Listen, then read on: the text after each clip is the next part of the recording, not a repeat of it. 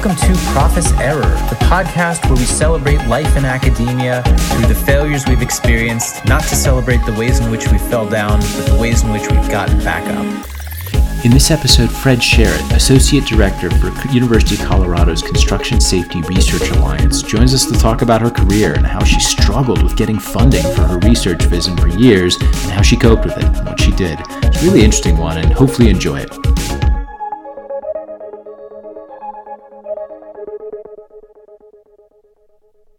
Well, welcome to Profess Error. Uh, joined as always by Professor Brian Franz, but not as always by uh, Dr. Fred Sherratt. Fred, Brian, how are you both doing today? Pretty good. Excellent, thank you, dude. Yeah, I'm glad you're here, Fred. You're the uh, the associate director for the CSRA, which I'm going to forget what CSRA stands for, even though the, the leader of the group's two doors down from my office. So tell us about mm-hmm. maybe uh, what do you, what do you do initially, and we'll we'll dive into some of our discussion here. Um, so yeah, so CSRA, Construction Safety Research Alliance. So we are an industry-funded organisation um, of construction, utility um, firms across the US and Canada. So we're North American. We've, we're pretty much not far off having a hundred companies working with us, and we are we do the research they want us to do. So we are funded by industry. They get to pick projects topics that they want us to explore and unpack. And then I am one of the um, associate directors for research, so I lead on as a PI um, for those projects on an ongoing basis. So I currently um, running down to closing out a project in November on safety culture. Uh, I've just picked up one on decluttering safety, and I often run little side hustles around things like zero and stuff like that as I go. So yeah, so I, I am in an absolutely dream job. All I do is research, um, and it's absolutely magic. I feel like that organization has just grown like wildfire too, because it started. Mm-hmm four years ago, five years. I mean, it's a fairly it's young fifth, organization. Fifth year birthday this year. Yeah, that's yeah. crazy. To have, I mean, to have mm-hmm. that many companies basically buy in, that's great. That it's it's grown so so fast. So when did you join CSRA? Um, I so I worked a little bit with the team. I mean, I know I've known Matt Hallowell, who's in charge, for a long, long time because we met through different research networks, things like that. Out um, just being academics, I guess. Um, and then I was lo- helping out a little bit on a project. Um, but then when the opportunity came up, when the funding, when we got enough companies, um, that there was a viable position, um, it, it kind of just fell into place so beautifully. and so I've been kicking around here now. It'll be two years years in April. Um, that I will have been with the team. Um, and yeah, we are absolutely growing. It's our fifth birthday, um, and we'll be celebrating that at our research summit this November coming. That's great. So maybe tell us a little bit about your process then of, of getting there, right? I think you have kind of an interesting backstory because you're not maybe the super traditional academic path. So tell us about young Fred's journey to be Dr. Fred, uh, Associate uh, Director of uh, Research journey. Okay, so so we have to go back to when I was 18 and I just left um, school, which we call college in England. I know, sorry about this. It's, it's, yeah, it's a long to, and winding trail. We're gonna have to keep asking for what is what do you mean by this? What does that mean? yeah, I know, and everything's in English. so um, so so yeah, so I'd, I'd I'd finished my A levels. I was 18, going to uni was probably not going to be a very smart decision. In fact, my mum tells me that's the best decision I've ever made was to say, nah, not going to happen. But I had to get a job. Um, she did insist on that so I could pay some rent. So I just went to the local temp agency, got a job as a site secretary because luckily I could type. My mum had been in computers earlier, so we always had them knocking around the house. So I could type, so away I went and I was a secretary. Um, and then I did a bunch of weird jobs. I worked in a juice factory. I worked for AstraZeneca for a few years um, on various places. But then I got sent to a construction job site. Um, and oh, what a what a dream gig that was! You could swear, you could shout at men, you made lots of cups of tea, you had bacon sandwiches every Friday, and you could still smoke in your office back then as well. So it was an absolute dream. And I bounced around a number of jobs in Manchester, in the northwest of England, best city in the world, and. Um, so there's a bunch of them that I had a bits and bobs to do with. And then I ended up getting a full-time job with them. Um, I went to AstraZeneca. That was a mistake. Don't, don't, don't work for blue chip companies. And then, I, and then I ended up back on a job site because I quit that. I was like, right, I'm, I'm done with this. I'm going back on site. And, um, they took me on as a document controller. They sent me to college. So I did a HNC, which is an industry qualification. They then topped it up with an undergraduate degree, which I was, wasn't expecting because I'd taken all the options that let me do like colouring in and drawing and all the architectural stuff, and then they put me on the construction management degree, and I had to catch up and do law and estimating and all the options that I jibbed out of because they looked boring. Um, so I had to pick all those. I got my degree, and then at the end of that, they said. We want you to do a PhD, and by that time I was also senior planner uh, for Laing O'Rourke as it was then. Yeah, O'Rourke had bought us out. So Laing O'Rourke, big contractor in the UK. And um, so my university said, do you want to do a PhD? And I said, yeah, all right. My mum's got one in marine zoology. That's, that sounds pretty cool. Um, and so they were offered to half fund it. I went to speak to Laing O'Rourke and said, are you interested in this? And they hadn't really, cause this was like back in the day. So construction firms weren't as proactively getting people on master's degrees and PhDs. I was the very first one that actually even raised it. And I had to go down to London to meet Paddy O'Rourke, who was Ray O'Rourke's brother, who, who owns the firm. And he let me walk out of there with a signed agreement to sponsor me for half the PhD funding. And so I kept working for them. I did my PhD part time. Um, for five years, and it was all about safety. So it was really interesting. So I'd done my undergrad. So Ray O'Rourke's an awesome character, great guy for our industry, fantastic, but he's deliberately controversial, and I love him for it. So he actually said in a conference that women weren't needed on site right? And he was being deliberately controversial. I obviously was a woman that was working on one of his sites, and I was like, hey, no, not happy with that. so I wrote my undergraduate dissertation arguing precisely why you needed women on site, which was in large part to stop the um, poor health and safety basically. Because if everybody can't do like all this super macho man stuff, you've got to change what folks are doing. So I was arguing that putting more women on job sites will actually make it better for all the blokes that were there as well. And there's loads of women in the world that really, really like swearing. They like band. They they love it. You know, it's a different work environment. I am never going to fit in anywhere like that. I can't really just sort of be me in it. So anyway, so I'd done that, and then in my viva for my undergrad dissertation, they said I mentioned something about safety culture, and one of the um, the guys examining me was like, "That's what your research is going to be on." So I set out to fix safety culture. that was a load of yeah, that was ambitious, Fred. Uh, of course, I haven't managed to do that, and didn't manage to do that. Still haven't. Um, but um, we've now got. Um, so, so, but by the time I got into it, I did my whole PhD on safety. Um, I ended up um, finishing that off. And um, by the time it got to the end, 2008 had happened, right? So massive global recession, the funding dried up, the Conservative government in the UK cancelled schools for the future. And yeah, I am going to make a political point that maybe we shouldn't have done that because all the RAAC concrete that's now failing in the UK, that was what we were supposed to be replacing back then, but they cut the funding. So now all the schools are falling down. But, um, so there was no work. I was a site manager. So I was the equivalent of a superintendent. I've never owned a suit and I'm never going to. So I wasn't a project manager. Or, in fact, I got told, here you go, here's an, I got told, if you don't dress more smartly, how am I going to promote you? And I went, yeah, I'm okay where I am, thanks. Because I always liked being out in amongst it rather than sitting in meetings all day. I can't imagine anything more boring. So, um, Oh, you see, I've started distracting myself now. So, so this might happen a lot. Um, so anyway, so recession hit. I looked around. It was me and a bunch of blokes, obviously, all of whom were older than me. And I thought, you know what? I've probably got an out here that y'all haven't. So I'll jump. So I took the redundancy and I went into academia and ended up doing hourly paid lecturing while I'm finishing off my PhD. And then I got a permanent job lecturing at uni.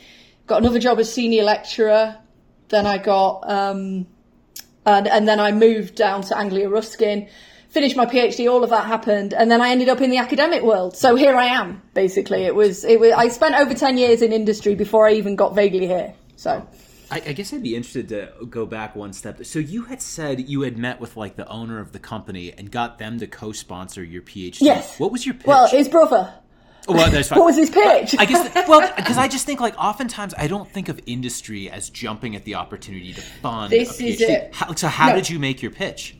So I was really lucky in the fact that Paddy O'Rourke, and God rest his soul, he's not with us anymore, was an absolute visionary of a bloke. He was really involved in the graduate schemes that they were running at the company about how they could. Be- so I, the reason I knew of them was because I was a sponsored student.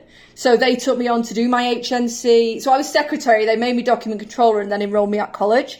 So then I, I went to do all through that. So I had a liaison who I knew that worked in London and it was her that I rang up and said, uni have said about a PhD. Is that totally random? And she went, well, no one's ever asked before. Let's see what happens. And then I got a phone call like, a little bit later saying, uh, Paddy wants to see you down in London.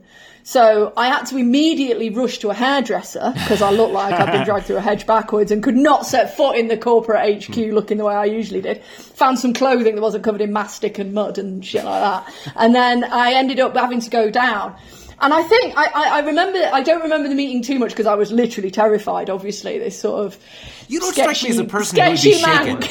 Is that wait? That, that seems like a different. You like you seem very No, I confident guess and comfortable well to your. some extent, it's it's it's weird, isn't it? How we I, I guess it was like the kind of yeah, Paddy wants oh my god. So I've actually got to go and do something decent, and um, so I went down and and we just had a great chat. What was it I wanted to research? I was going to look at safety culture. I was going to do it in these different ways with some um, sort of more social sciencey things, and and and he was just like, yeah, go for it. It's a part time PhD. They're really cheap. That helps as well. Yeah. Because they're not, they're not the, the, the, the fee levels of undergraduate by any stretch. So he was taking a punt on me, and he did, and I, I'm, I'm so pleased that it ended up where it did. And um, I actually, in the, I- I wrote a book a few years ago of my greatest hits of safety, basically, um, which is, of course, dedicated to Paddy. And I think I actually said in the front, where is it? Come on. Where is it? Acknowledgements. Thanks must go to Paddy O'Rourke and Julia Stevens for the opportunity to make it happen. Taking a punt on some sketchy mank from a job site up in the northwest who turned up and said, "Oh mate, do you want to give us some money to do a PhD?" Um, and he said yes, and the rest is history. I mean, do you ever look at yourself and just be like, what what was it you were illustrating as a person that would have made him do that? Like, obviously, you seem very confident and sharp now. Like, did you have Yeah. innovative ideas, or like, were you suggesting like what what what was your behavior like at the time that would make him say this is worth that kind of money? Because that's a gamble, This right? is- like, as it was, you, It you left. Like, they didn't know they're going to see a return on that investment. That was a gamble. It was. I think that. I mean, I think the way I got into the business was really quite helpful. So I just went straight on total ground floor. I didn't turn up with a degree and, and, and have any claims that I knew anything that what I was doing. I made the tea for two years. That's what I did. It, um, which, by the way, is actually underrated as a job. I was also a document controller, and that was before we all had everything was electronic. I, in fact, one of my earliest jobs, I ran the computer. Hey, that's how old I am. But um, but putting drawings in numerical order is also incredibly satisfying um, as a as a as a as a means of employment. So it's it's I think. I don't know. I think it was partly Paddy's vision, but also, I guess, you've just got to be true to what you want to do. And I'd seen, I mean, what the reason I do safety research is because I've worked on job sites where people have died. I've worked on job sites where we've had to call the ambulance. And I've worked on job sites where we had to put money in the pot every week because some poor bugger has no social security. They have no way of paying their mortgage. And that is always what I wanted to do um, it, it's it it partly the subject, and I'm always super passionate about that. I mean, why I've never been able to do the sort of person to do research that makes something more efficient to make somebody more money. I, I'm I'm I'm not very good at being commercial or capitalistic at all. So I guess in part the passion for the subject I think is really important. You have to have a reason for doing what you do, particularly in academia, um, because that's what drives you. And I'm norm I, I I have to say I'm normally driven by being really pissed off about stuff. So shit annoys me. There is nothing more motivational than being pissed at something and really wanting to make it different. And that's pretty much what I did. I know this is going to be ripping the band-aid off because both of you are not going to like what I'm going to say. But as a technology person, I know that's not either of you. I always say that's the best way to start, though. Start with what annoys you because if you define Yes. a problem really well, I don't know if a mm-hmm. solution becomes easy, but at least a solution becomes clear of what would mm-hmm. define better or fixed or improved or whatever the thing is. And so, like, I, I think that's actually a really good way. I mean, what pisses you off? Go go do that then. Go solve that. You know, it's a good good approach. It really is, but and, and, that's where you end up with an interesting paradox yeah. because people are like, oh, wearable tech safety for, for, safety on construction sites. That isn't actually an annoying problem. Isn't where are all my workers right now? Yeah. Nobody ever sat there and thought, God, it's pissing me off. Yeah. I don't know where anybody is. That isn't the problem. And and so we're putting tech into a solution space that ain't one. I, am as a tech person, I still agree with it. Like this is part of our problem. Too, too, look, I'm a geek. You're seeing behind me. I know on it's all audio only, but behind me, I've got like video game. I've just got like tech stuff around me. But like that's the point. I guess it's exciting, but that doesn't lead to good work. I think you have to start no. with what is the undeniable problem. I, I frequently tell people like what is the problem that you could tell to someone who hates technology and even they would say, Yes, that's a problem. Right? Too many mm-hmm. people are getting injured. Okay, you don't have to like technology, mm-hmm. but if technology gets fewer people injured, one would think you would yeah. be on board with that. So yeah, makes sense. I don't I don't have a problem with appropriate application. Sure. I'm just not seeing a lot of it. Mm. So, so I'm assuming that you took this passion for safety, and once you became a faculty, you then championed that the whole way through. You obtained tons of tons of funding in order to, to, support what it is that you were interested in. Oh, Brian, if only that, that were true. Is that how that went down? No, absolutely the opposite. okay. So I start so so I was at Bolton. I was doing some safety stuff there. Obviously, papers were coming out of my thesis. Um, although I've still not forgiven Safety Science for not publishing my one on culture that I wrote years ago. Uh, but they might have had a point now. I've matured a little. Um, but um, so no. I, I, so I was at, at um, Bolton Uni for uh, three years, and that's where I finished up my PhD. My supervisors there, awesome bunch of guys. And then I moved to down south to Anglia Ruskin, and I and I had a real interesting chat with my late my new head of school. So I'm in the engineering built environment department. Me and the new head of school started on the same day in summer, so there was nobody else there, which was great. If, if you want a strategy for integrating yourself with leadership, start work on the same day they do, and no one else is in the office. Because me and him became good mates because there was nobody else there to have a cup of tea with. Um, because colleagues were quite rightly, by the way, having a, a well earned rest from the uh, from the semester that had just finished. But it was super curious that, that that turned out the way it did. Anyway, we sat down and he was chatting away. What is it you do? And I said, I'm, I do health and safety research. Well, I mainly do safety research because health's a whole other gig, by the way. Um, although they do get bundled together. And uh, and he literally just went, Fred, there's no money in that. I went, all right. He said, what you need to do, my love, facilities management or sustainability. This was before tech got all big and exciting still. And uh, and I looked at this and I thought, oh my god, how boring is that? Sustainability. I, I have a kind of weird vision around sustainability because it, it, and, and my lectures on it were always a bit random um, because I'm kind of of the impression that if humans are doing something, they are part of the natural existence, and maybe this is just us extincting ourselves, and that's okay, and then somebody else can take over. So I'm not very good on the Adam and Eve Garden of Eden theory of sustainability, which is we should be caring for everything. I think what happens is if we screw it up enough to kill out, that's okay. And then another species can have a go.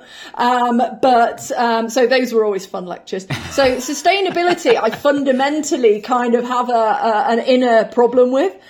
Facilities management's lovely. Um, and, and in one, actually, I had a random situation where I actually applied to be director of estates uh, for one of the universities because I'm actually also I still have my I'm a chartered builder and I'm a chartered building engineer from back in the day and I've maintained those professional qualifications. So that kind of kind of helps with that. But neither of those I mean I couldn't think of anything more worth doing than safety.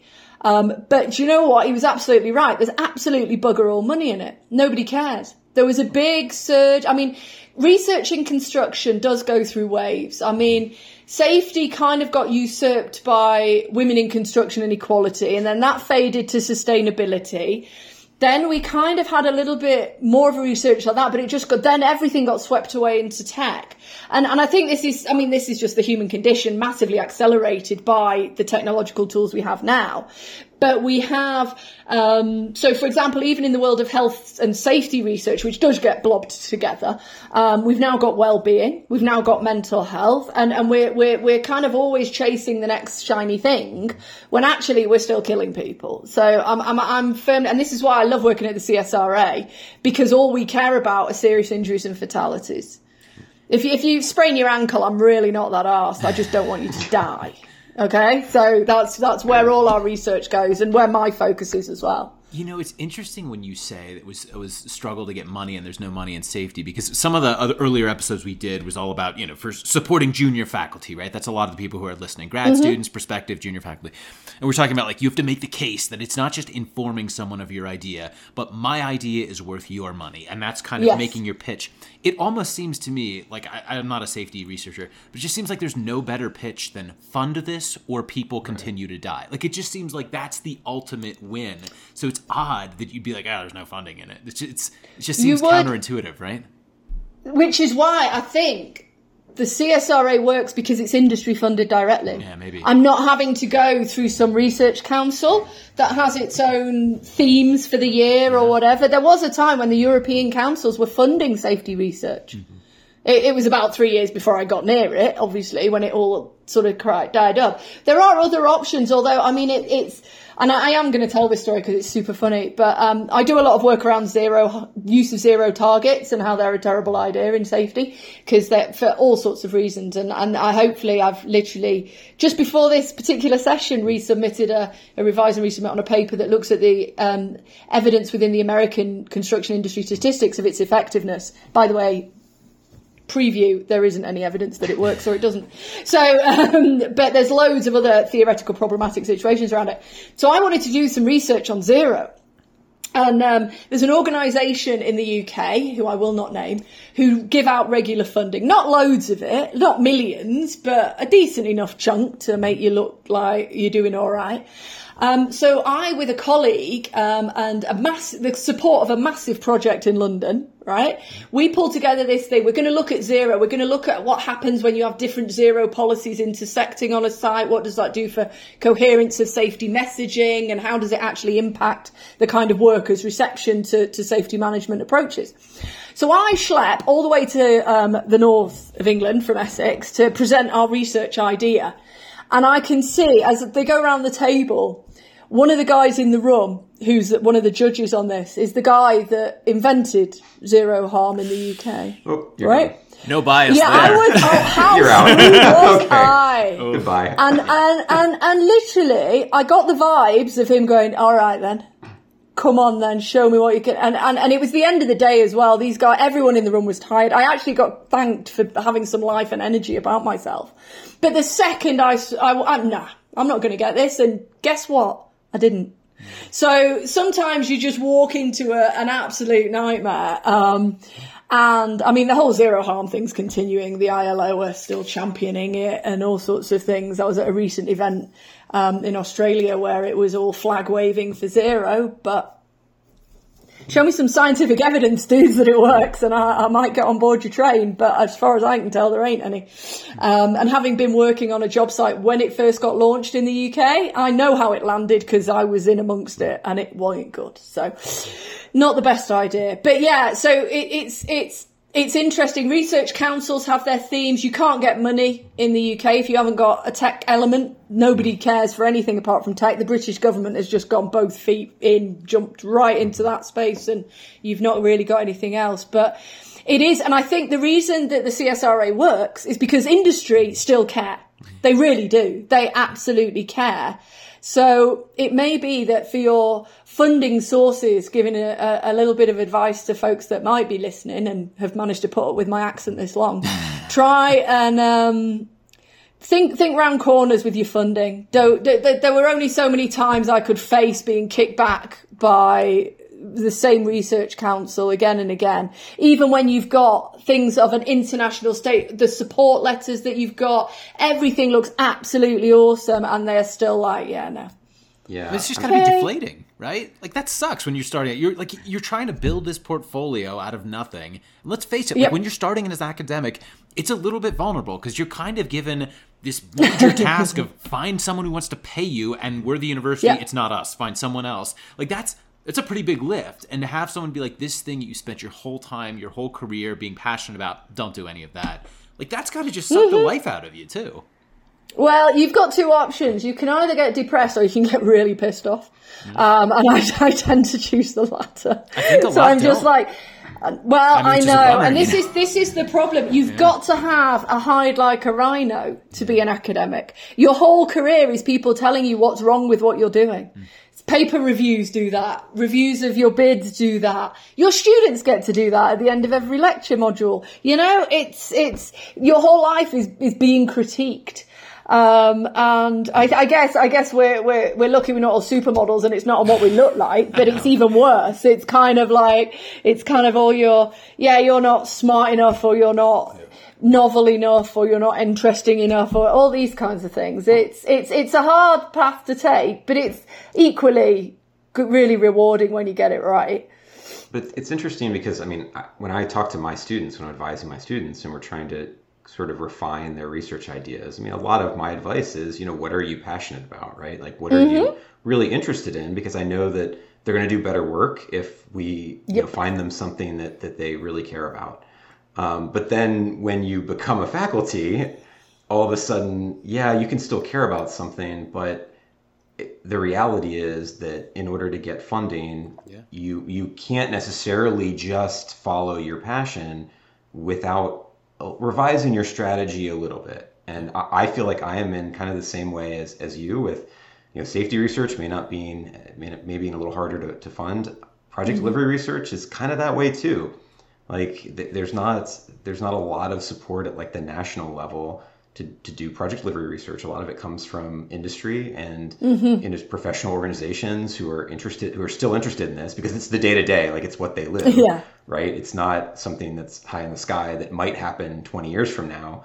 Um, it, it's very grounded. And so I, I think I run into the, the same challenge and I've had to kind of, I've, I've been, I found my role as more of a integrator or something that's kind of, that's often tacked on to some of these other um, studies that are being done, maybe on the technology side. Oh, here's the human side of it, or here's the you know the organizational side of of mm-hmm. this technology application. And I found myself kind of getting pulled in there because it at least lets me do some of what I enjoy doing, which is the the project delivery stuff, in a way that is still supportable.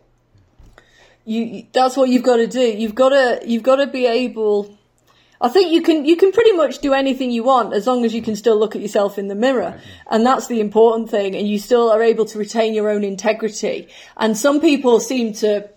Well, I won't say they have no integrity, but you do you do get some flighty little butterfly that'll do anything. They'll just go where the money is. They'll just switch, do whatever. Um, I've been incredibly lucky, but but like going back, I, I mean, I've only ever won forty thousand pounds personally in my whole life and that's bugger all. That's that's that's not even decent money any by any stretch in anybody's book. And that wasn't safety. That was about cooperative construction and reorganizing micro projects so that sole trader builders could come together. Sense, and I had to put tech in it as a platform so that small, it was, it was proposing a platform for sole traders to collaborate on house, on projects like a one house thing mm-hmm. For a village or something. So it was it was trying to take construction back to its grassroots rather than trying to scale every. And even then, I'm like, how could we scale this up? I'm like, that isn't the point. But anyway, um, so it's it's it's it's about what doing what you can do and still living with yourself. And it may be that you're, you're okay with taking a few little side hustles, which is great. There are maybe people that you enjoy collaborating with on what they do. So I, I have worked with colleagues on, if you look at what I've published, it's all, it's very, all over the place. I mean, I've got publications in forensic science journals because of who I was supervising in professional doctorates and things like that. So there's always interesting things. Most stuff's actually interesting. But you need to be able to develop a network. And this is where colleagues are so important if I didn't have the network of people around the world that I do, that we all know we're doing the right thing for the right reasons, and so we can help back each other up and support each other, is um, is super important. I think. Did you ever feel impacted from the pressure? Like I, I, we always, I always hear the term like publish or perish, but I feel like with yep. that, there's also this pressure to like you got to get funding. Like, did you feel external pressure, or was this? Did you? Yeah. Did you care? Like, what, I'm curious. Like, how did? Because you mentioned you only got 40, 40 grand in terms of, like yeah, that would seem maybe scary. I don't know if that impacted you? Um, the, the, the, the publishing thing. So, I mean, it depends where you want to go. It, it got, I didn't really start to have any, um, well, obviously by my career path as laid out, I'm not the world's most ambitious, but I'm more just let's see what's going on and is it interesting. Um, so I didn't really have big ambitions until quite late in my academic career when I thought I'm actually quite near being a full profit. If I put a bit of welly in, I'll get there, um, and that'll make me mum quite proud. So that's um, that was really the motivation, um, and because my sister just kept telling everyone I was a professor anyway because I'm a bit weird, and she found that was an easy shorthand, and people excused an awful lot of my behaviour as a result of that. So uh, I obviously had to actually do it, so she wasn't a big liar. Um, but um, I think that, that trying to get the money is is so so there's four things in academia always. Pubs pennies profile and phd supervisions. And it's the four p's. That's every if you want to do anything in academia you've got to hit all those four. Um, so with the pennies yeah how's i going to do that? You you the way that you can strategically do that is collaborate with colleagues on much bigger bids where you're part of large network bids where you can you can claim to have won 5.6 million. You haven't of course. Your sure. university's got 400 grand of that and you've only got like 25p but it's it, it kind of worked that's that's probably the way to get around it i i try i didn't personally feel a bunch of pressure but i i don't I, i'm not very good at sort of doing things the proper orthodox way. Um, publications, however, is totally different because I love writing. I've written two unpublished novels. I've written an awful lot of things. I, am I'm, I'm a frustrated writer that found a job that enabled me to write and get paid for it.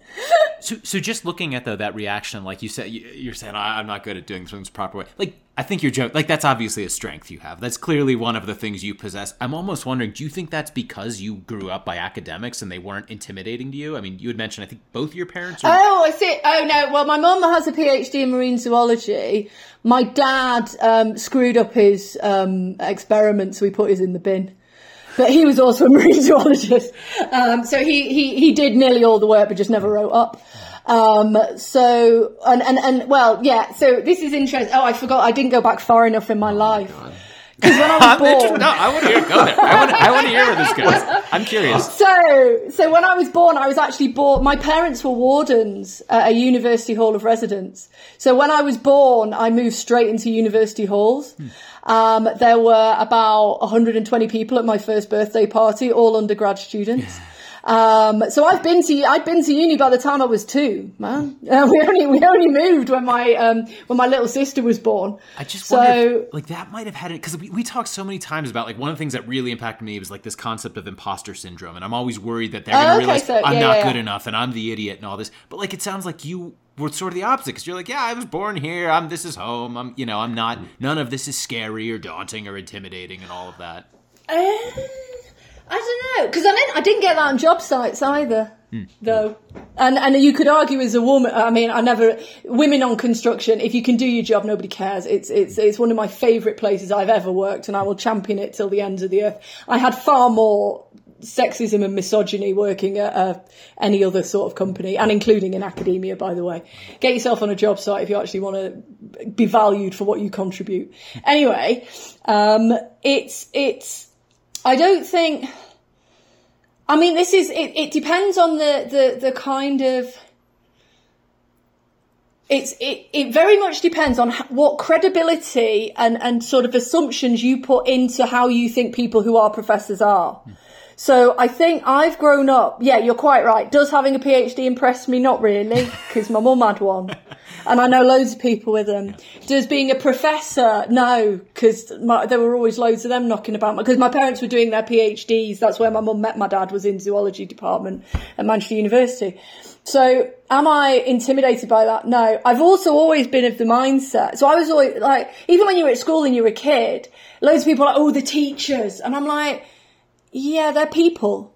And I think the more you don't get yourself, let, don't let yourself be in awe of these baubles because loads of academics, I'm really sorry, they're massive assholes. And they really are. They're arrogant. They have these kind of assumptions that they are better than anybody else. And that to me is just, yeah. why, why would I want to hang? So, so as soon as you start to realize that everybody's just people, and they're all just trying their best. And some of them are idiots because they're people and they're a bunch of idiot people and they were nice people and good people and people you want to go for a beer with and people you don't.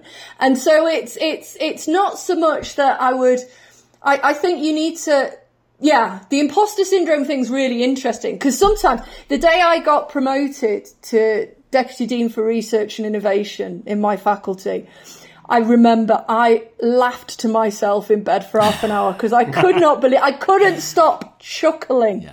I had had a couple of beers, but I just I was just like, this is crazy. Look what I have managed to. This is brilliant. But I saw it as something fun yeah. rather than something worrisome or that I then had to live up to. I, I, I just was like, this is crazy. Yeah. Let's see how it goes. But that's kind of been my approach to life. I suspect. I've, I've never, my, my A level grades in the UK were terrible. I haven't really, I, I just never really sort of, really sort of had a plan as such, but it was more, let's see what happens and let's grow into that. And, and it worked for me. I don't know if that's helped for anybody, but just remember everybody's just still a person underneath. And even that guy from in in the zero meeting, when he pushed his chair back and folded his arms and he just gave me a look that said, all right then, what are you going to say to me? And I just, oh, you sad, sad dad. Yeah. All right. But I wasn't intimidated. Mm. There's only one person in the world that's actually proper intimidated me, and that's Mrs. Dorothy Purdew, who runs um, Champneys Health Resorts, who I met when I was 16, and she scared the shit out of me so much I'm still in awe of that woman.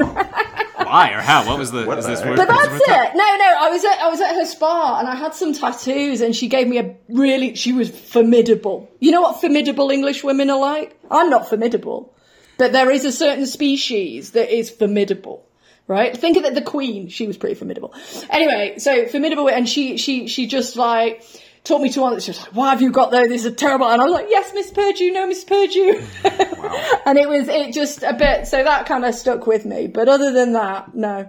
I think it's a good. Everybody's the same, you know. No, because yeah, exactly. you're also it's it's not even just like a feel good. Like you're going to be better if you don't elevate someone to that level, right? Like everyone Never still needs to fall asleep, and if they don't eat by noon, they're gonna get grouchy. Exactly. Like we're all just these analog mm-hmm. beings. Like mm-hmm. all of our titles are sort of elaborate disguises that we've all just kind of agreed on. Oh, I'm an associate so and so, and I'm like, but but you're right. Like at a certain level, it's just differing levels of expertise that we've collected, and in that process, yeah. we give these titles that are supposed to be meaning meaningful.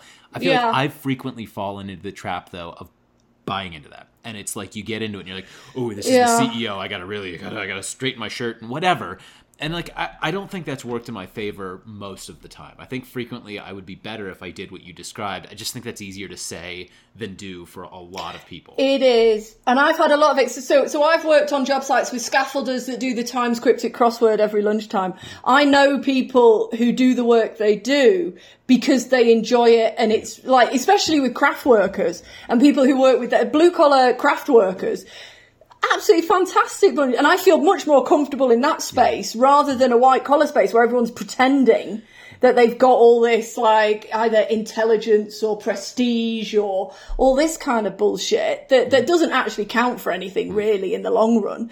But what you've actually got is is is once you understand that that not everybody's people's people and, and, and, especially in academia where I mean it is funny that you do get people that are that are like professors who just behave atrociously frankly but they think they've made it and then they they can treat everybody else yeah. as if they're I mean that that alone is I mean I still can't get used to being called Dr. Fred because it's weird and and I really wish people wouldn't and and you feel free just Fred's fine do you mean to bleep um, that out of your intro from the beginning? Yes, thank you. Yeah, yeah, yeah, yeah. yeah. of all the curse yeah, words, leave those, but one. I'm going to bleep out doctor. but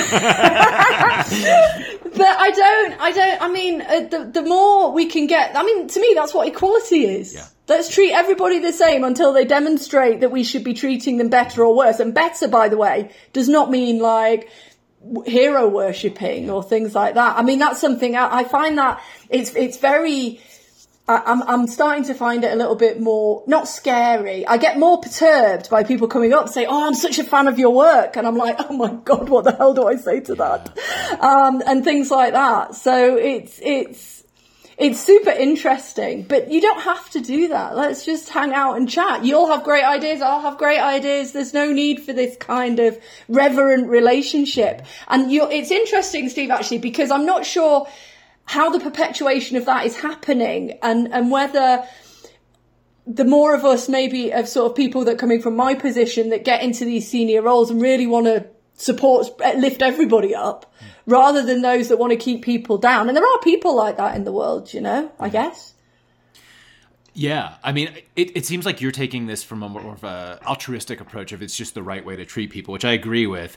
Um, I often find what what I like about what you've just said is a slightly different reason. Like, if I mm-hmm. hire a student, I don't really care what they call me, but we need to sort of see each other as as peers because if yeah. and when I give a bad idea, you need to have enough confidence yes. to tell me, Steve, that's a bad idea. Oh, and if instead you're yeah. like, oh well, Doctor So and So said this, that's actually bad for both of us. Like, both of us yep. are worse by you not checking me or whatever you know just just being yep. willing to have that dialogue.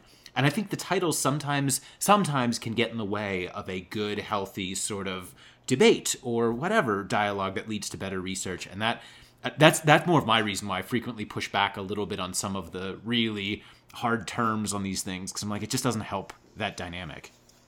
No and we can get good ideas and interest and you're right it's I mean, for certainly for students, I was always like, um, my husband, and he used to do a really funny. So he used to teach at college. He used to teach music um, to to sixteen year olds, and he'd deliberately tell them stuff that was like, not entirely right. And they go, really? And he's like, no, don't believe everything you're told. and he used to do this, he used to do this every year on purpose. And, and it, it's, it's, I mean, I used to teach in the same way. Challenge me. And it was, ah, I'll take, this is a super interesting take on this. So I was doing a lecture, um, and, um, it was about health and safety, and I go into the history of legislation, where it came from, why people that were very rich and landed gentry in the UK and owned factories might not want to put legislation in place that stopped workers dying because that was a lot cheaper than putting the legislation and the consequences of that. So I was doing a lecture about that, and I think I made some poli- a few political comments because I obviously come from a very much union focused worker rights, mm-hmm. like the, the uh, looking for a much more equitable society than we have now. So I come from that position, and I'm doing my lecture. And then one of the students, and this was via Zoom, this was in lockdown, and nobody had turned their camera on. It was the most soul destroying thing ever. God knows how y'all did it because I was deputy dean. I wasn't teaching through COVID. I have no idea how anybody did it. It was absolute like what the hell. Anyway. So I do this as a guest lecture favour, and this student says, "Why? Why did you have to push your agenda?" And I said, what do you mean? And he said, well, you, you were making comments about rich Tories and, th- and, this is when Boris Johnson was up. I'm like, really? Anyway, so that went well, didn't it? So anyway, so, so he pulls me up on this and I said, well, that's okay. But what I want you to take away, you know my position. I bet none of your other lecturers tell you what theirs is. And everyone has an agenda and everyone has a position that they are sharing their research or talking to somebody from. Everybody does. And just because you're not explicit about it doesn't mean that you don't have one. And that I think is interesting when we're trying to sort of share ideas and share things is people are doing things for their own reasons again. Um, they may be good reasons, they may be not so good reasons, but it's it's it's interesting that we we all do that kind of thing. And I've now completely forgotten where I started from this particular point. I still think that was quite interesting. No, it was. That's actually, I think, maybe a perfect uh, transition. I mean, the other point we want to talk about is your work is indeed social science, right? Now, now, what you're talking about is more of people and the and the sort of social chess of how people interact. And if I say this, someone say, like, I guess I, I wonder if you could talk a little bit about sort of um, both how you got interested in social science and as we mentioned earlier, like you're kind of a fish out of water here because I don't know that that's really like the norm in a lot of sort of engineering y no. research. It's very quantitative. No. So, like, maybe talk about how you got into that. Okay, I'm pretty sure my mother would agree. She doesn't think anything I do is science. um, uh, I believe the phrase is fluffy stuff. Mm. So, um, so what? Um, yeah, so I'm not entirely sure. I'm, I'm a big people person. I love, the reason I love construction, you get to hang out with people all day and people are super interesting to me, super fascinating. And when I started out on my PhD, that was kind of a weird route that I took. So I started I was brought like I did I did some interviews I think for my undergrad dissertation, which was kind of but but dealt with in a very positivistic way. Um, so um, Just- and then sorry, if I haven't heard positivistic, what what does that mean? Just un- unpack it for the, for the layperson. positivism is what y'all think is science, right? it's numbers, it's stats, it's reality, is um, fixed. It's an ontological realist position. There is a real world out there. We can test it. We can know of it epistemologically through experimental form, things like that. So it takes things as the truth of what they are. Now, I know for a fact that people don't work like that because I don't work like that. So people are inconsistent. They vary. They change roles depending. This is the, the example that I used to give on this one is that you're, you're not the same person in front of a class as you are in the pub. Totally true. You're not the same person with your family as you are with your friends. We people are very changeable in things, which is what puts us in a more relativist ontological world where there is no one fixed truth. There is no one fixed reality. Now engineering is super interesting because engineering, concrete, steel, hell yeah, we know exactly what that's going to do. That's called physics, right? That's okay. As soon as you add the human into the mix, things go sideways. And what engineering disciplines often do is try to treat people as if they were steel and concrete. Interestingly, cognitive psychology also does. So a lot of psych work is very positivistic, which is okay. You can do big experiments, you put electrodes on people and so on, so forth, which is all right. But things start to fall apart when all your biases start to align. You have to have paradoxes in place to explain why people behave in certain ways in certain situations. And, and when things get that messy, is that really useful? Nah, it's not really helping out. So, so I'm firmly in the social sciences. So I'm a social constructionist, not a social constructivist, which again is taking people, reducing them to the individual and examining them in that way. My ex- point of ex- exploration is entirely in the social. So the job site, the construction job site, how people interact, how they're making sense of different things, how they are sharing understandings of how things work in those spaces, all that kind of nuanced fun stuff. Um, so it actually came about because for my PhD, I was kind of right. Okay, I was in a really hyper positivistic school. Like my, my supervisor said, they were still expecting me to do a questionnaire like a month from hand in. Hmm. You are going to do some stats, aren't you? I even wrote a paper whilst I was an, an, uh, a PhD student that's called you are going to put some statistics in there, aren't you? And that was the title of the paper. and it was essentially a paper that sort of which shared a number of the paper review comments I'd had and and, and trying to argue for being a, a, a social science researcher in this very, very positivistic world. Lots of social science research, by the way, is also positivistic. So I was getting even more nuanced. So in this in this kind of constructionist epistemological space, which is where I like to research. Um, and and and yeah, it's it's really difficult in engineering to do that. But in my PhD, I was like, right, I need to research this. So I found cognitive psychology. Oh my god, I got so excited! I was reading all about it. This is what I'm going to do. And then I realised that it just ties itself in knots in the end. And also, it's not actually that helpful in understand. You can understand like things like optimism bias. Well, that's great. Yeah, everyone tells you a job will take five minutes and it'll take three hours. We all know that. Um, but when you start using it to try and understand collective spaces and how people work within them, it, it, it struggled a bit. So I kind of binned everything off. I actually went back to Plato and started reading about his ideas of the shadows in the cave and how we develop knowledge and understanding. And so I had to give myself a massive crash course in philosophy.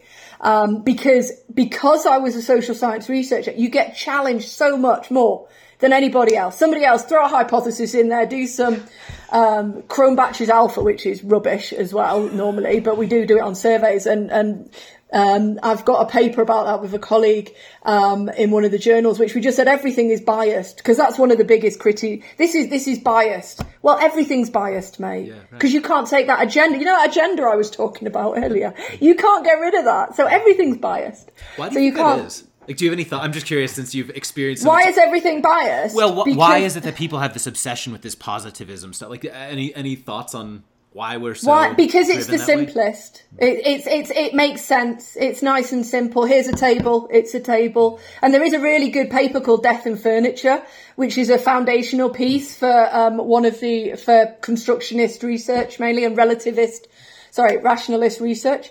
Um, so it's it's it's super. Why? Yeah, I think I think it's bec- partly because we come out of engineering and steel and concrete do this. So when we do people stuff, we we try and do it in the same way, and it just doesn't it doesn't hold water. Yeah, I mean, you an awful lot of construction research that involves people is entirely opinion surveys. Yeah. It's absolutely, I mean, yay, great. And people change their mind about opinions. I mean, there's a whole problem with surveys, frankly, because how do we know what people mean by certain phrasing and words and stuff? You, you, that doesn't work either. But then we start to get into the realms of, well, how else could we do it? And then you're looking at longitudinal ethnographic work, you're looking at more immersive work that nobody's going to pay for, because remember, we haven't got any money anyway. So it's, um, it starts to, the, the, the, the, the, the, the if you've got a lot of nice numbers, they're very comforting. You can get nice big samples. You can do your power analyses that tell you how many people you need in this sample for this to be true, um, and so on. So it's it's super. Yeah, I think I think it's partly a historical clinging onto engineering in terms of what we know, but also because to do the alternative is often impractical, It's just and like, nobody wants to write chapters on epistemology. Most people can't spell epistemology. I, I, I'm one of those. I don't know. I'd have to go, Google and say, "Did you mean epistemology?" I would type in some term. but like, you know, some of this is is almost just deflating because it makes me think like, you know, you're submitting this paper and you have whatever qualitative results you have from from your group, and they say, "Well, you don't, your sample size isn't big enough or whatever." But, yeah, but got the- that one a lot. But the problem that I'm seeing with this is look at the reviews you're getting. You're getting two, maybe three reviewers that say, I don't think it's good enough. And their sample size of reviewers is two or maybe three. And that's Well- that's all of a sudden that's a big enough sample to say rejected. You- And frequently I'm like, Yeah. hold on a second. This is you're speaking out of you're speaking out of both sides of your mouth. Like, wait, wait, wait, hold on. Yeah. Mm-hmm. Is it big enough? Then is the two reviewers you have big enough on this? Like, you know, I don't know. So, so it's, it, I mean, this is really interesting. So this is the whole problem with peer review publications, not, not least the horrendously exploitative financial model. Well done, Rupert Murdoch. But anyway, so, so it's, it's, I mean, there's, there's that. The fact that it's two reviewers. So, so I've just, just, um, recently had a, a paper. The first reviewer said, nice paper. All right, that'll do. That's great. I'll take that. Um, the second one gave me about three pages of stuff to fix, some of which was just bizarre. In fact, I got to the point where I was, did AI write this? Because it, it's it's not making. Uh, yeah, that's my my biggest worry is that people will now just be using ChatGPT or something of that nature to God. review papers. Not That's that- where we're gonna end up. That's What's already happening. That's That's already already happening. happening. Oh. Yes. because I am really Please no. suspicious of some of the comments that were that I've had back recently in the past year or so, where I'm thinking this would never make sense if it was a human. So, for example, in a methodology piece, this was a paper a couple of papers ago. There was a pa- so I, I, I'd mentioned. Um, the data was analysed using um, content analysis, and I put the citation of content analysis, the, the method that I was using adjacent, as you would. So, so, and I, let's just say it was Sherratt, for example, just a point of reference. Sherratt 2006. So, content analysis, Sherratt 2006, was applied to this data set, and the reviewer said the data was reviewed in 2006. Now, I couldn't make that make sense. I was like, hang on a minute, because that, I, I can understand why somebody that didn't understand the principles of academic writing would say that, but the paper didn't say that, and conform to normal norms of communication didn't. So interesting. I don't know. That is That's That really, is that's well really sketchy, isn't it? That is so I'm sure that will be happening. It is a chat GPT like error. Like, because that. Yeah, if, if it you, is. All you were doing is what language is most likely to follow the previous, that Right. kind of makes sense, right? If you don't think any Yeah. deeper than that, yeah. That's what I think it was. So anyway, so I'm suspicious of that. But you also, it really depends on who you get. Mm-hmm. Whether they'd had, I've, I've had paper reviews that read like they were written on a phone in the back of a bus going over a very potholed road. I've read reviews that get weirder the further down the glass of wine the reviewer Yeah, got. right. I've had, I mean, you can tell those, you can tell, and, and, and this is, this is the ridiculous game we play. I mean, academia is often, is often likened to two bald men arguing over a comb because the stakes are so small. I don't know if you've heard that analogy, but the stakes are so small. Um, but we get so furious and so pedantic about it. Um, and, and, and paper reviews, it really depends. So stats work, I know several journals where the statistical work will get a much lighter touch than the social science work because social sciences, particularly reviewers, tend to like, oh my god, I've got a social science paper to review, and they rip it to shreds, right? And you're like, I have seen papers in this publication with the shonkiest stats yeah. I've ever seen, but they just get waved through. You mentioned culture or something like that. I mean, I had a great paper. It was too funny. So I made the mistake once of quoting Karl Marx in a paper. Do not ever do that. because the, I only wanted one thing of his, one tiny little thing. And I built, I hung a whole other theoretical argument off this. The reviews come back. You have not engaged with post-Marxist theory oh, by this person, this person, this person, right? That would be a book. What do you actually want me to do here? I, I will you not leave me the indulgence of hanging this on one? Li- I can't even remember what the phrase was now, but it was it was absolutely farcical. It was it was frustrating. But this is what happens, Steve. And and the, the, my advice to everybody: every paper has a home. You just haven't found it yet. Do not get despondent if stuff gets rejected. Uh, read the comments carefully as to why, because it might be, unfortunately, that you've not hit the right journal, that there is something wrong with what you're doing as a reviewer, I always try and be incredibly constructive in what I'm doing. Everybody sure. doesn't, by the way. There are academics, and again, this tying in with ego, and th- I understand why there is a lot of imposter syndrome in academia, because a lot of people use their position in academia to make themselves feel better by punching down, and that's what you end up with on papers. I'm anonymous. uh, this is absolutely rubbish. Da, da, da, Why are you even thinking this? You're so naive. This has been disproved.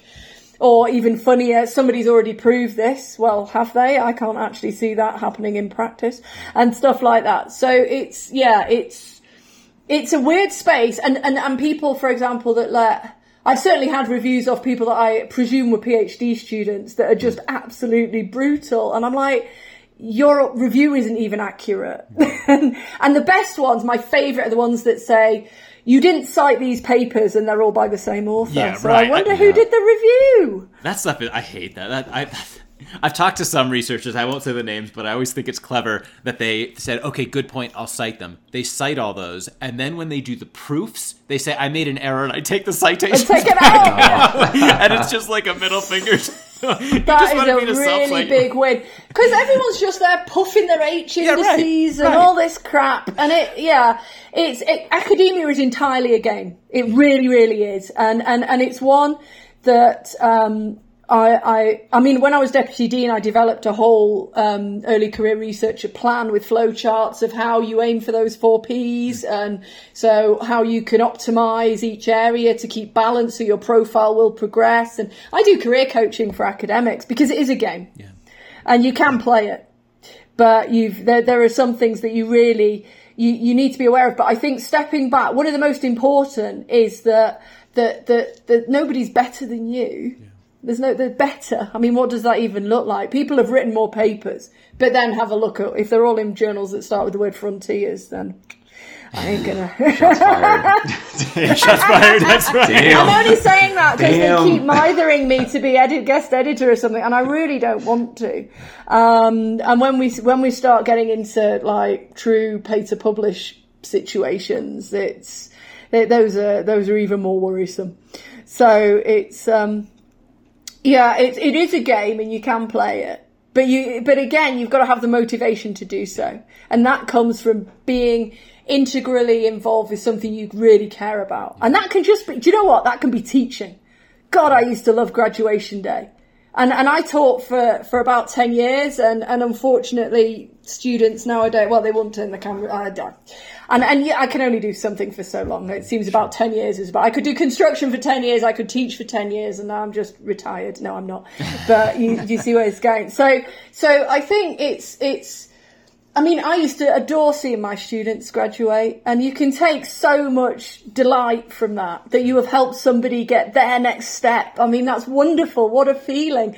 Um, so that, that's another amazing thing about academia, that we do have the privilege of being able to support people as they get on with what they're doing in their lives. Um, which I think is absolutely great. So, but you, you, in terms of research, funding, getting those elements, you've got to find something that'll keep you going. I wonder if we can start to shift to some of the, the fun part of this in terms of uh, our oh, questions okay. for you. But, but before we do, I want to make sure it was all fun. Get, it was you... all fun. He didn't mean that. It, it was no. I'm... It's been fun. It's been fun the whole time. No, no, fun. Fun that is a terrible yeah, transition. As, as, a, as a poor choice. okay. Fun in the sense of less less intellectually. I have to say that, and also I'm really interested. Like I, before we get there, I would love to just ask this as a sort of pseudo intellectual. If you had to give advice to junior folks out there now, like mm-hmm. what what would it be? Was it resilience or pick passion? I mean, it just seems like you've had a lot of things that I don't know made you sort of have a strategy. Through. Yeah. I mean, I mean, for for all those who can't see me, I have far too many tattoos. I mean, I on in real life I look incredibly. Um, you might cross the road if you're coming, but depending how much beer I've had. Um, but yeah, Brian would. would. for sure. I've done it. yeah, I've done it at conference. oh my god! So so I mean, but but but on paper I look really, uh, it's strate- you have to be strategic about what you want to be and where you want to go. And I remember back in the day when I was a senior lecturer, um, which is associate profit. Oh, everything's all a bit not yeah. lined up. So, so I was, I was just one above a baby lecturer, right? So second job second job in, whatever y'all want to call it. And, um, and I printed out the criteria for prof and I worked to them and I looked at what I was doing. Where could I put more energy? Where could I put more effort? What do I need to do to make this happen? Do I have gaps in my papers? Maybe you hate writing papers. If you hate writing papers, find a friend that loves it. Yeah. You do the data, they yeah. do the paper, win win, right? Sure. Collaborate, collaborate, collaborate. You will not do it on your own. Um, I think you should also think about what it is that is your raison d'etre, what makes you want to get out of bed in the morning and be as true to that as you can. Um, I think be be network like hell. I mean, I joke that I'm I'm where I got where I got by being good to drink with. Um, and I am excellent to drink with. Um, That's true as well. But, but Thank you, Brian. And um, but what's really important is you get out there. Be and, and, and if if you are the sort of person that, that that's really scary, be aware, by the way, that I went to my very first conference on my own, nobody from my university, no faculty support, no nothing. First year PhD student, and I went to that conference and I was going to fix safety culture. Do you remember? So I was going to fix safety culture. I had a paper in, and I, I remember there was this guy, and he was like the senior lead of this culture stuff, and I knew he'd done it, and I, I, was so pleased. That's why. So I stood there like a lemon, waiting to speak to him, and then I told him what I thought, and he just looked at me and said, "Oh, we've done all that." And I very nearly walked out. That was nearly me gone. And if it wasn't for the absolute kindest heart in the world in Professor Alistair Gibbon. I know I don't need to name drop, but he's getting a shout out. And he sat with me and said, what is it you're doing? So he knew it was safety and he's a big safety researcher. And he sat down, he spent half an hour talking to me. And I felt so blessed and so completely revived. And I was like, you know what? I am going to do this. And I'm going to do this. Going to be a big FU to you the professor that told me there was no point doing what I was doing. So if you, I mean, if you can draw on, if you have anywhere in you a well that says, I'll show you. Tap it. Just pure spite.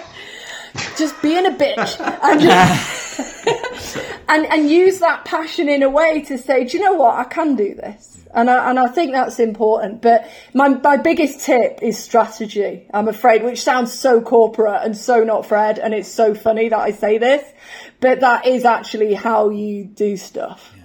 And and I think it's really important. And, and I love working with students. I love doing PhD workshops. I love doing coaching for early career researchers and stuff like that. It's something that I'll always take time out to, to, to, to help folks with as, as they need it. So find yourself a good crew. That's what you need to do. You need to find your people. Yeah.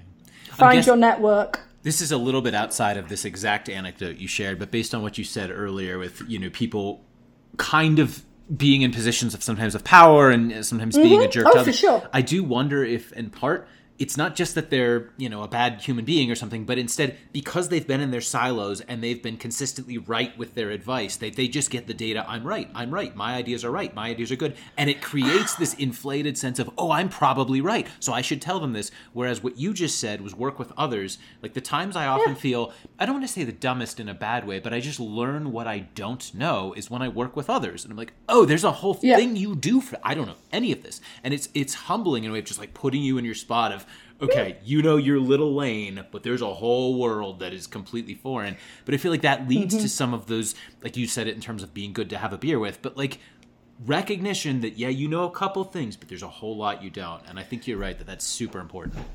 And it's the people that have swallowed the Kool Aid that they think, yeah, I've got a PhD, I'm now an expert. yeah, I mean, people people that introduce themselves that have their LinkedIn profile that says thought leader. yeah. Like, really? Yeah. Oh, get out of That's a fantastic point.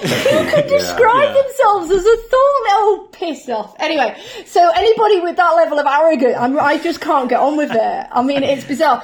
There's two things that a person I think needs, and what we need more in the world right now: humility and compassion. More of those two things make a better person every day of the week. Um, so I think it's uh, yeah. It, it, I, I I quite often just go on LinkedIn so I can laugh at what people say about themselves because it's hilarious. I mean, you, I don't disagree. The thought, I hadn't thought of the thought leader one, but now that you said, it, I'm going to Oh, be searching the for that. funniest. That one just makes me laugh so Eye much. roller. I mean, people. Somebody said I was one, and I, I, I really literally had to stop my tea coming out my nose. I was like, yeah, right, of course. But nah, nah. Don't and, and don't ever take yourself too seriously. That's another thing people do. Just don't. And nobody is thinking about you. They're all probably thinking about themselves. So you're fine. Yeah. That was another nice realization. That's what honestly that's what saved me from the imposter syndrome is that no Yeah, one yeah, yeah. cares. Nobody like I was worried that and I'm like I don't show up on their radar cuz I'm not at that level of important. It doesn't matter. You know like, like we we all don't really matter that much. People, no, we don't. And people who actually do make it a thing are the ones that are thinking about themselves much more Right. than anybody else. If you're the sort of asshole that actually cares about status and stuff like that in terms of value in the world, yeah, you're probably thinking more about yourself and what everyone thinks of you than you are about anybody else. So the rest of us sane people don't really need to worry about it. That's true.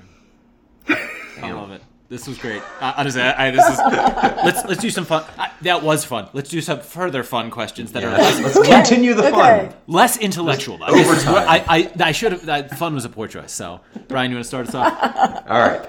Okay, so quick questions. Don't even really think about it. Whatever pops into Oh your no, head, right? this is where it could get dodgy. No, no, no, Go no. on. We- everyone's already formed their Even opinion better. about you by now, Yeah. so it's, nothing you can say will, will matter. Um, okay, so talked about some larger failures in, your career and along the way, and decisions that you made.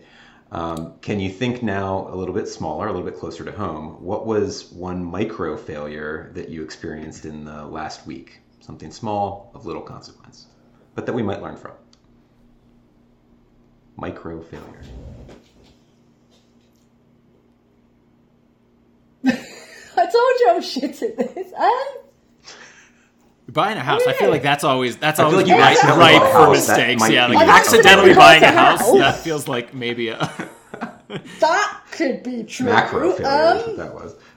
Yeah, I don't. I, I, I, I, I, I, I don't know. Oh, I'm, see, I told you I'd be shit at this. I'm not very self-reflective. I also find that's problematic. I'll- if I'll- you just keep going, I'm like a shark. Keep going. They can't hit a moving target. just forwards, forwards, forwards. I'll pose Um, one to you that if I can if I can suggest. Oh, yes, one, please, based on our please, early, please. So I Take understand when we started this, you took I think three times to join our Zoom session until we Oh could get the yes. audio No, right. no, my computer hates And Zoom. we're coming out of years of COVID of Zoom era. I, I would have expected us all to be pros at Zoom at this point. So, Oh, so that God, could be a no, good well, micro failure. Yes, there, there I, I, I seriously do fail on tech quite a lot. And oh, oh no, I do have one. I couldn't join the ASSP because it tells me my qualification doesn't count. So instead of being mature and rational and emailing them with an inquiry, I just shut my computer down and swore a lot. Oh. So, so that was a fail. So I've not managed to They do all that. involve Not that they'll have me. somehow. They won't have me out of after this podcast anyway. But um, but yeah, everything to do with tech mainly, probably. Good. All right. I'm asking one that I don't know about you, so this is more selfish because I'm curious. What is something in your life that you spend too much money on it, but you don't care because it brings you joy? Too much money. Uh, books. Books, okay. Any specific? I kind buy of an awful lot of books. Oh, fiction. Oh, I like. Um, oh no. So, so I read as a bubble bath for the brain. So I can't. I, I can't. I don't read anything serious. Or I, I like things where somebody's got to die fairly horribly and usually fairly early on. Um, and I like the new genre of fiction that's just three titles, like "She Was Gone" or. The evil wife, or duh, duh, duh. you see them in Target, right? Those, that, I, I bloody love those books. I can chew one up in about a couple of hours. Absolute guilty pleasure, but I probably spend too much money on them. That's a great Although I have it, there's a really awesome second-hand bookshop here that you can go and you can take them all. So I don't, I'm, I'm not like building. When we moved here, oh my god, we had ten bookcases. Uh, full of books, so now I have a storage unit full of books in England. but I can just take them back and get store credit, and yeah, it's going well. But that's what I spend all my money. I, I, I love reading. Okay, all right. This one will be interesting too, because I have no idea where we're going to go. I don't know one. where we're going to this. Okay, so uh, if you had a time machine and you Yes. could go backward or forward in time to anywhere for two hours, when and where would you go?